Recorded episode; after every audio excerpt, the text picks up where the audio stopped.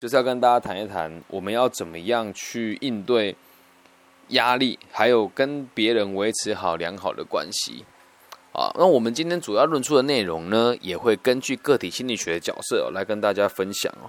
其实说真的，人为什么要交朋友？来，大家有没有想过这件事情？人为什么要交朋友？有没有人可以在这个答回答区里面跟我们互动一下？你觉得人为什么要交朋友？刚刚前面前一段我有提过嘛，我觉得我没什么朋友啊，但我还是有朋友啊。价值利用，哇，太现实了吧？社会化 有这么难吗？讲出你们真实的感受啦。对，假设你最好的朋友在现场，那他问你说啊，你为什么想跟我交朋友？需求，嗯，讲的也很对啊。群体动物，互相合作。合作就比较不像朋友了，合作会比较像工作吧，对不对？建立人脉网，卖东西，嗯，哦，你们都把朋友看得这么务实哦。建立社交的技能，获得一些感触。人是群体的动物，需要支持、认同、社会连结。好，这是大家的看法跟想法哦。其实哦，刚刚我们在那个认同感的部分没有再多做琢磨，现在我再跟大家做一个。补充说明哦，没有任何一个人可以摆脱群体生活，而所有的人的烦恼都来自于人际关系。所以这个人际关系呢，除了工作跟爱情以外，剩下的人际关系就全部都放在交友当中了。所以在阿德勒博士自卑与超越当中，他说人的三大工作是工作、交友跟爱情，而我会把它重新解释成是工作、价值观跟爱情。啊，就是价值观跟认同感了，怎么说都可以哦。那我们现在讲一讲，我个人认为要交朋友的原因是只有一个，就是让你自己知道，在这个社会上，除了你为了生存和别人合作以外，以及除了和你家人的相处之外，还会有那么一群人用不计较得失跟不计较你这个价值的状况来和你互动。所以，朋友之间不应该以价值来做彼此的衡量哦。但是你去觉，你去想一想啊，你觉得社会有没有阶级？有吗？这问题我很常问大家学，问大家的朋友，问大家嘛哦，社会有没有阶级？对，好，那这边又有人提到说，分享快乐，分享困难，有被需要的感觉哦，这都讲得很正确。我认为大家每个人讲这个交友的原因都很正确。那我就问大家喽，在交友的这件事情上面，有没有可能阶级不同就无法成为朋友呢？觉得会不会？收入与阶级不同，能不能当朋友？觉得可以的，打六六六；觉得不行，哎，觉得收入与阶级会造成交友困难的，打六六六；觉得不会的，打七七七；觉得不会的，打七七七。哎呦，很多人都觉得不会嘛，对不对？好，那我们现在大家来做一个做一个讨论哦。现在你身边啊，和你最好的朋友，跟你的月薪。收入，我们先讲上班族的朋友，有超过三万块的，请你打一个八八八。跟你最常往来的朋友，你们两个都是工作的哦，都在工作了。和你往来的这个朋友，你跟他的收入相差有超过三万块的，帮我打个八八八，要很常往来的哦。好，有一位 Catherine 同学选了一个八八八，有人打零零零。好，我们讲的是一个嘛，然后两个好。那我们现在讲的这个朋友的定义哦，有的人来，我们现在去想，那我们刚刚这两位打八八八的同学啊，你跟这个朋友多久见一次面呢？多久见一次面？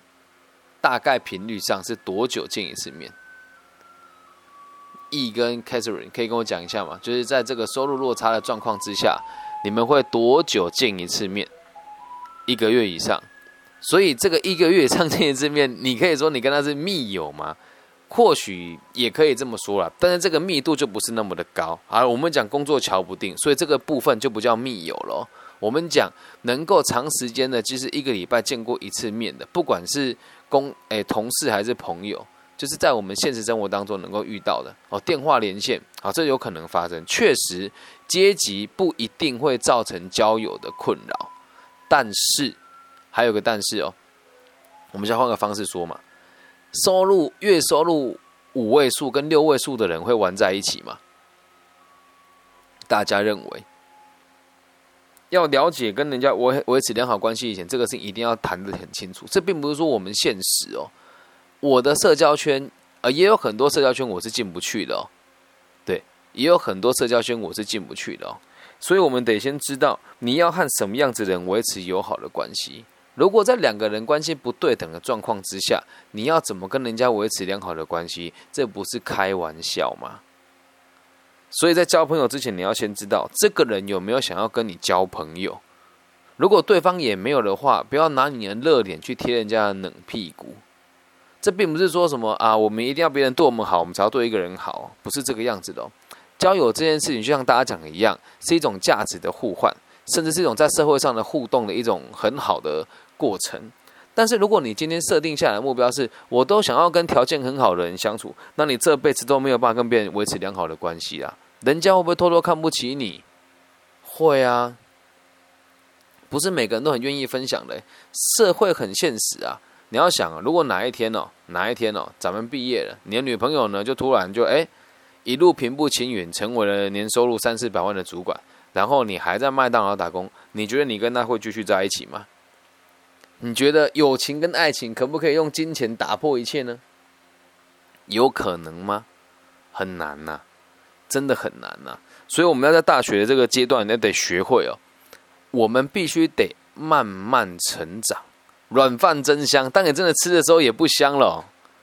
跟大家分享一个真实的故事哦，这个是发生在我大学的时候，我有一个算是同也没有讲同居密友啦，就是非常关系要好的异性朋友，他们家是做这个贸易的，很有钱，然后妈妈很有本事。他的这个女孩子排行老二，老大是哥哥考上医学院，老二就是他嘛。然后老三目前才八岁，集三千宠爱于一身，啊，是一个小男生。有一天呢，我跟他本来就是很好的朋友，当然也有点过从甚密了啊，就是那种会有一些亲密行为的好朋友。有一天跟我说：“Benny，我妈要约你去我家吃饭。”原本我跟他互动，我觉得没什么压力啊。我说：“我好好走啊。”我也不知道他们家是干嘛的。只知道在这个台中的一个非常有名的豪宅区，我就跟着去了嘛。然后吃饭当天哦，我跟他的关系算算是友谊而已哦。好，有人提到说收入的差距有感情没办法长久，呃，收入的差距真的感情没办法长久了哦。然后自卑的自信的差异就渐就渐渐显露了。好，这句话跟我要讲的故事是差不多的。然后去他们家吃饭的时候，这阿姨也很有趣。哎，你就是 Benny，我女儿很常跟我提起你。耶。哦，那我们一起打个。牌好不好？她约我打麻将，但我就说呃好啊。可是我们先吃饭了嘛，妈妈做了一桌好菜，就真的是很高档的排餐。这样吃完之后就说那我们来打麻将吧。我说好。我们打的是台湾牌，十六张，嗯，底五百一台两百，一个晚上三个小时过去了，打了两圈，我输了六万多块。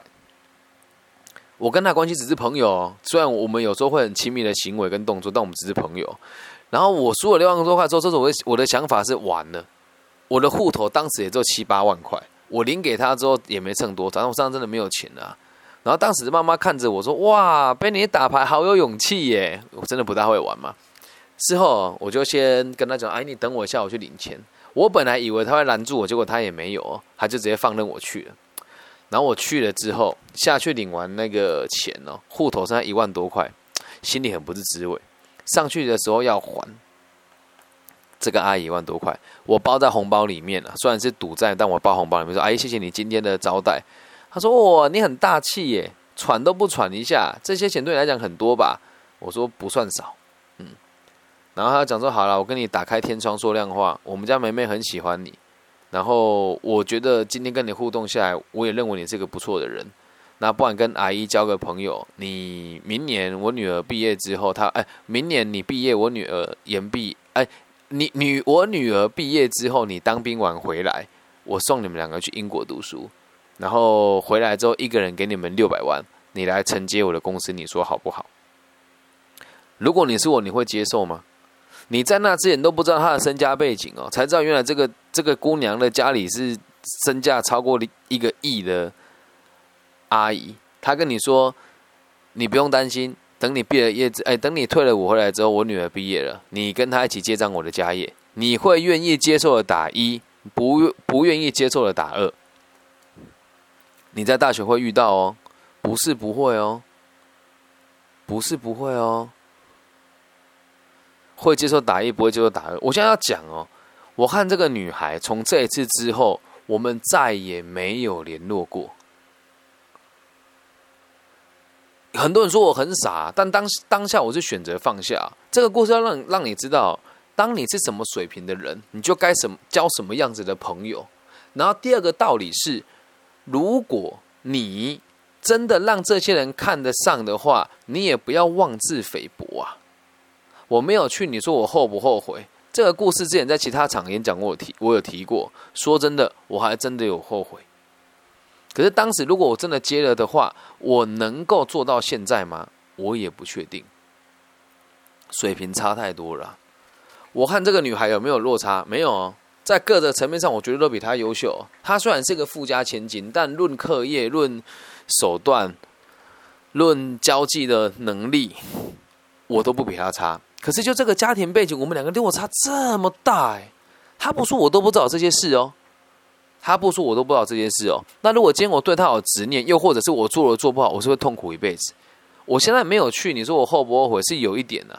但是后来有发生了一件事哦。某一年，我陪我姐去四川监工的时候，我在回来的飞机上遇到了这个阿姨。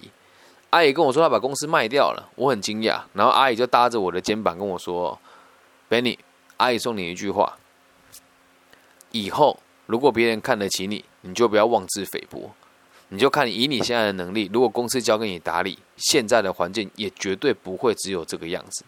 你应该要对你更有自信一些。”而这个故事跟我们如何维持友好关系有很大的关联哦。当时我不跟他联络的原因，是因为我真的太自卑了，我觉得我比不上他。所以跟他交往的时候，如果别人看得起你，你也绝对不要把自己看得太糟糕，然后也不要过于这种不必要的自卑情节啊。有的人会说：“你不觉得他羞辱你吗？”看你怎么解释啊？算不算羞辱？算哦。当时那个阿姨还讲了一句话，她说：“你考虑清楚哦。”如果像你爸爸这样一个月最多就赚七八万块，像我这样子生活，我是可以一个月花一二十万栽培我儿子的哦。那你说我拒绝他有对跟错吗？也没有，我不喜欢我就离开了，我不喜欢我就离开了，我觉得自己能力不够我就离开了。回归到你一般日常生活交友的时候，你如果看到那个条件很好的朋友对你态度不好，你也不要想说要去跟他维持友好关系啦。他看不起你一定有原因的，一他自以为是，二他的生活的交友需求就不是你这个样子啊，所以要我与人家维持良好的关系，有一个关键的点很重要，讲好听叫做是同流才能够交流，交流才能够交心；讲难听哦，叫做什么？物以类聚，还有见人说人话，见鬼说鬼话，这你就可以跟每个人都维持很友好的关系。而这个友好的关系，并不是要像那个我们讲说什么兄弟情呐、好闺蜜呐，不是哦，是来自于是人家对你的印象很好，而且愿意帮助你，这件事情相当重要。真正的人脉哦，还有真正的友好关系哦，不是每天聚在一起吃饭，或是约出来蹦迪跟唱 K，而是真的在彼此有需要的时候，可以喊得出彼此的名字，而且是可以给彼此支援的，理解吧？所以，这个友好的关系一定要判定清楚哦。如果在大学被排挤的话，需要难过吗？如果在大学被排挤的话，你需要难过吗？我不知道不不是要祝福大家哈，是我在大学真实是被排挤的人哦。当时我也真的很难过，可是长大之后回想，真的发现是不需要难过了。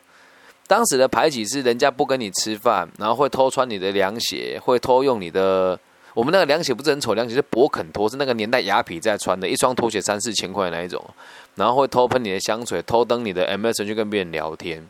我当时觉得自己好难过，不能被群体接受。可是长大之后才发现，如果也一样被这群群体接受，现在我会跟他们过一模一样的生活，朝九晚五，人生没有目标，每天呃一一两个礼拜聚会一次，聚会的时候就要讨论奥运谁拿金牌，跟我一点关系都没有啊。所以你要。跟别人维持友好关系之前，你得先想哦，你想要跟哪些人维持良好关系，然后你要用什么样的态度跟他们相处，还有一点相当重要，就是今天我们要讲的这个与他人维持良好公司良好关系的最重要的一个引子哦。你得必须要有被利用的价值，你得必须要有被利用的价值。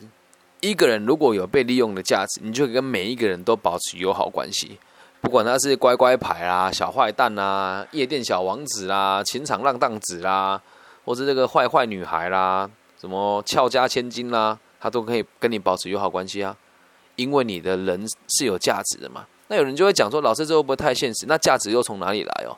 记住了，对别人真诚的关系就是最难得的价值。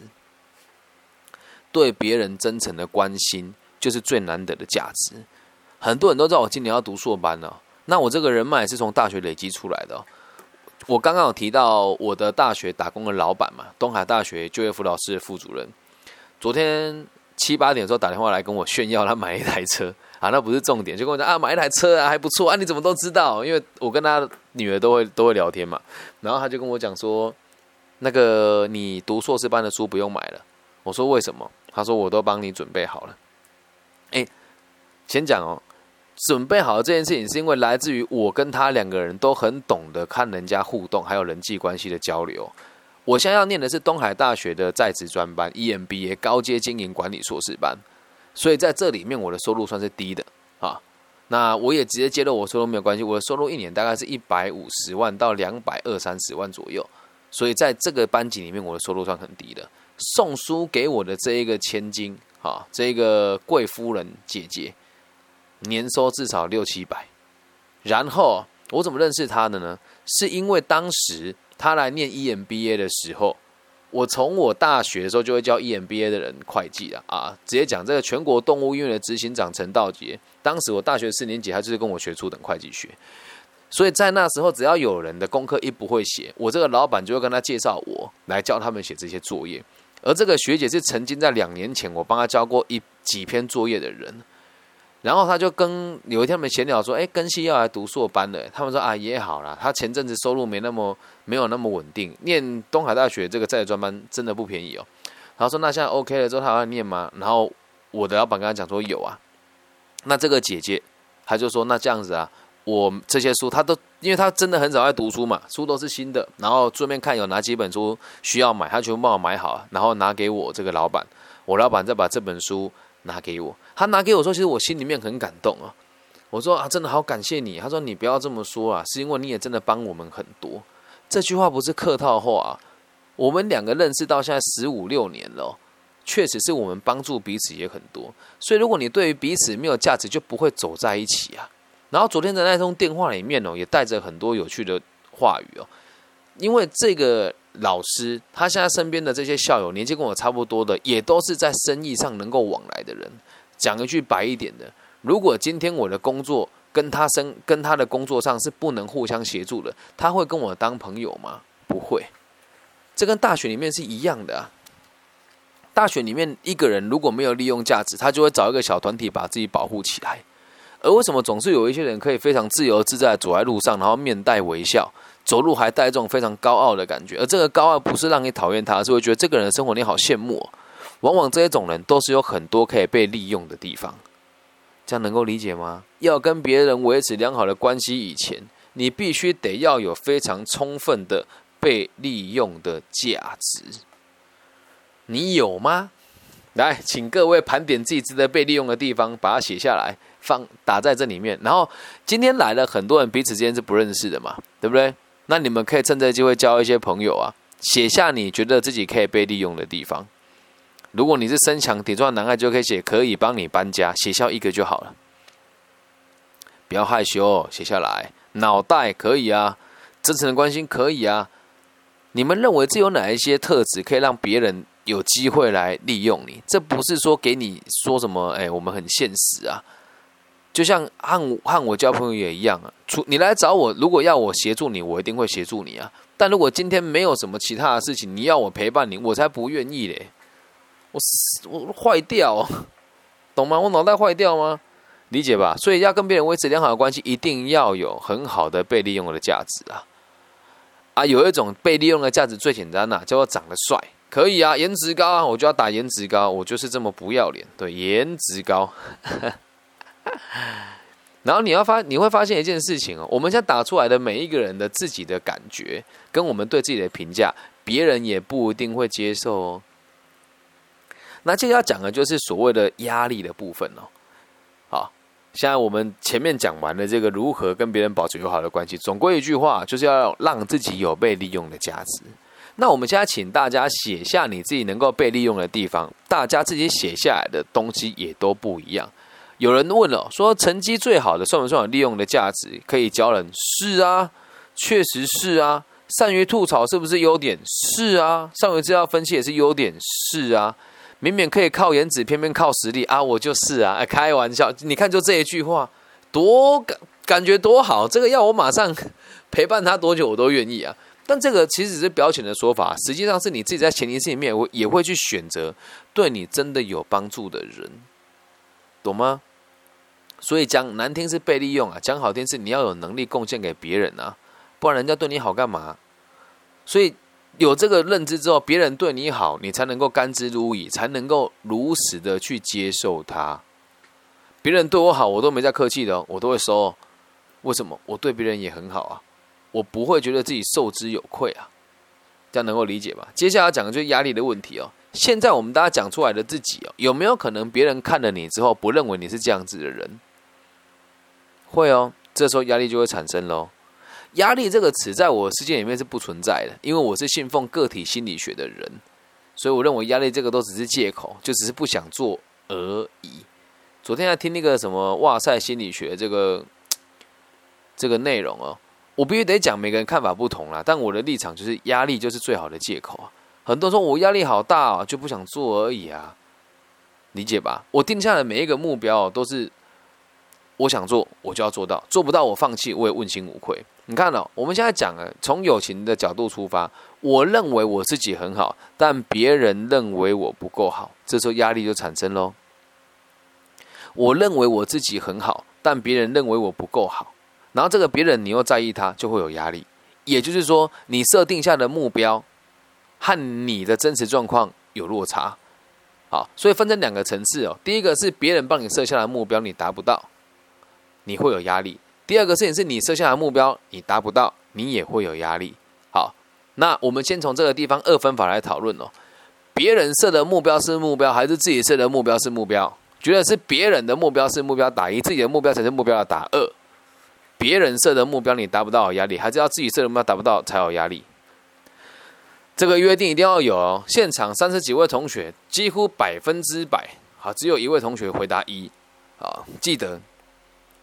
别人说什么完全不重要，光是这个认知的点有了，你的压力就会少一大半哦。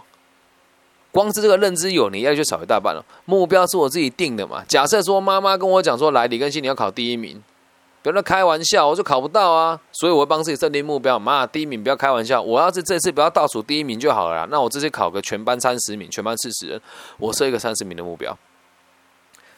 我最了解自己的状况，因此得到压力就会更小那么一些些。这个富善同学说：“别人的目标参考，自己的目标主要。”你就要记得哦，永远都要以自己的目标为考量。这一点会延伸到我们未来职业发展很重要的部分哦。如果你一辈子都在试着达成别人的目标，进而感觉到有压力的话，你那么认真过的生活跟那么认真追求的目的，也都是别人设定给你的，你会一辈子都觉得自己压力倍大。压力这种东西来自于说，我对于这种东西，我对于某种情绪、某种目标的不确定性，进而想要逃避它，就会产生压力。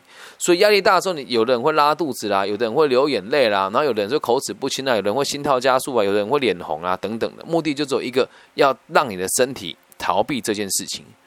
所以，请大家换个角度来解释压力哦，不要让他，不要让别人以为说，哎，不要让自己以为说压力就是自己做做不到，然后会觉得一种动力，其实不是哦。你我们要如何面对它？我们刚刚讲过，是因为觉得自己做不到而想要往前走的正面的情绪，我们可以把它当成是动力。所以很多人都会讲说，没有压力就没有进步，这个说法也对。那如果这个说法成立的话，那压力也就只是动力而已啊。只是要活到这样子的认知，还很大家都还需要学习。我的年纪比大家大，那也可以提供给大家参考了。这个道理大概是在我出完车祸之后我才体验到，但我相信这个逻辑，如果你明白的话，读大学你也会相对的轻松很多。当你觉得自己压力很大的时候，请你先整理出你为什么感到有压力。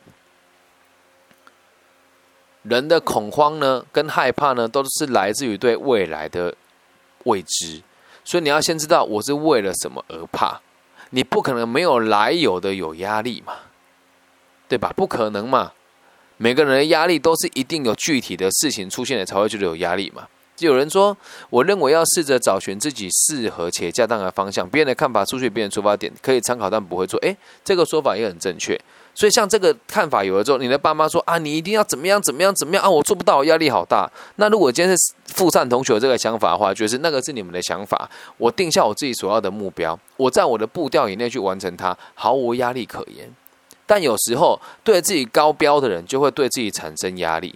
好，有的人会觉得是别人觉得我好，但我觉得自己不够好，这一点就更没有问题了。就是我跟这个易同学相关的部分。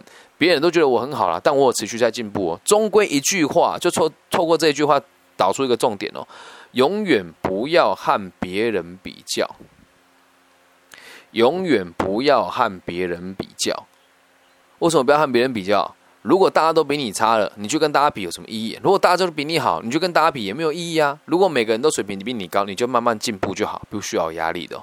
那当你自己已经超越别人了，你就没有压力了吗？没有，你自己设定下的目标，你还是得去追求啊。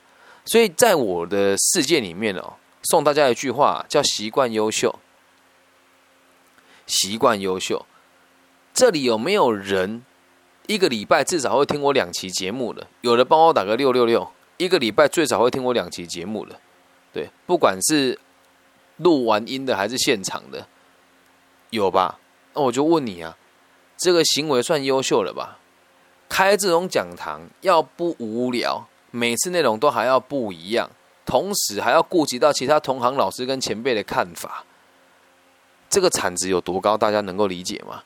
一般人是不会做这种事的啦。那今今天要这样讲，并不是说我很优秀还是怎么样，是我为我自己设下设下的目标，我就得这么做啊。我会很感慨的原因，是因为我把我这个方法分享给我周遭很多跟我同行的老师，他们说：“哦，不行啊，跟西这样压力太大，我们真的做不来。”我就很好奇耶，在做你想做的事情，怎么会有压力呢？所以，如果你现在就压力很大，很有可能是你在做的事情不是你真的发自内心喜欢的啦。我很享受我的每一天的生活。就包好今天要开这场讲座，跟我预计的差不多。我觉得大概来来的人大概就只有二十几个。不过，却今天扣掉工作人员，还有扣掉一些非大学生跟没有报名的朋友，真的只来了二十出头个人而已。那你说我会不会觉得压力很大？做了这么久，然后还要让学生这样子带他们来做参考。那当然，真的在口语表达上面，并不是每个人都像我一样靠这一行吃饭的。所以我还要有去观察说，哎，大家的进展怎么样？结束之后要怎么样去协助大家做这件事情？而我在做的事情不是说这么一件，我还要顾家庭，还要顾协会，还要顾我的小买卖。那你觉得我这个人有压力吗？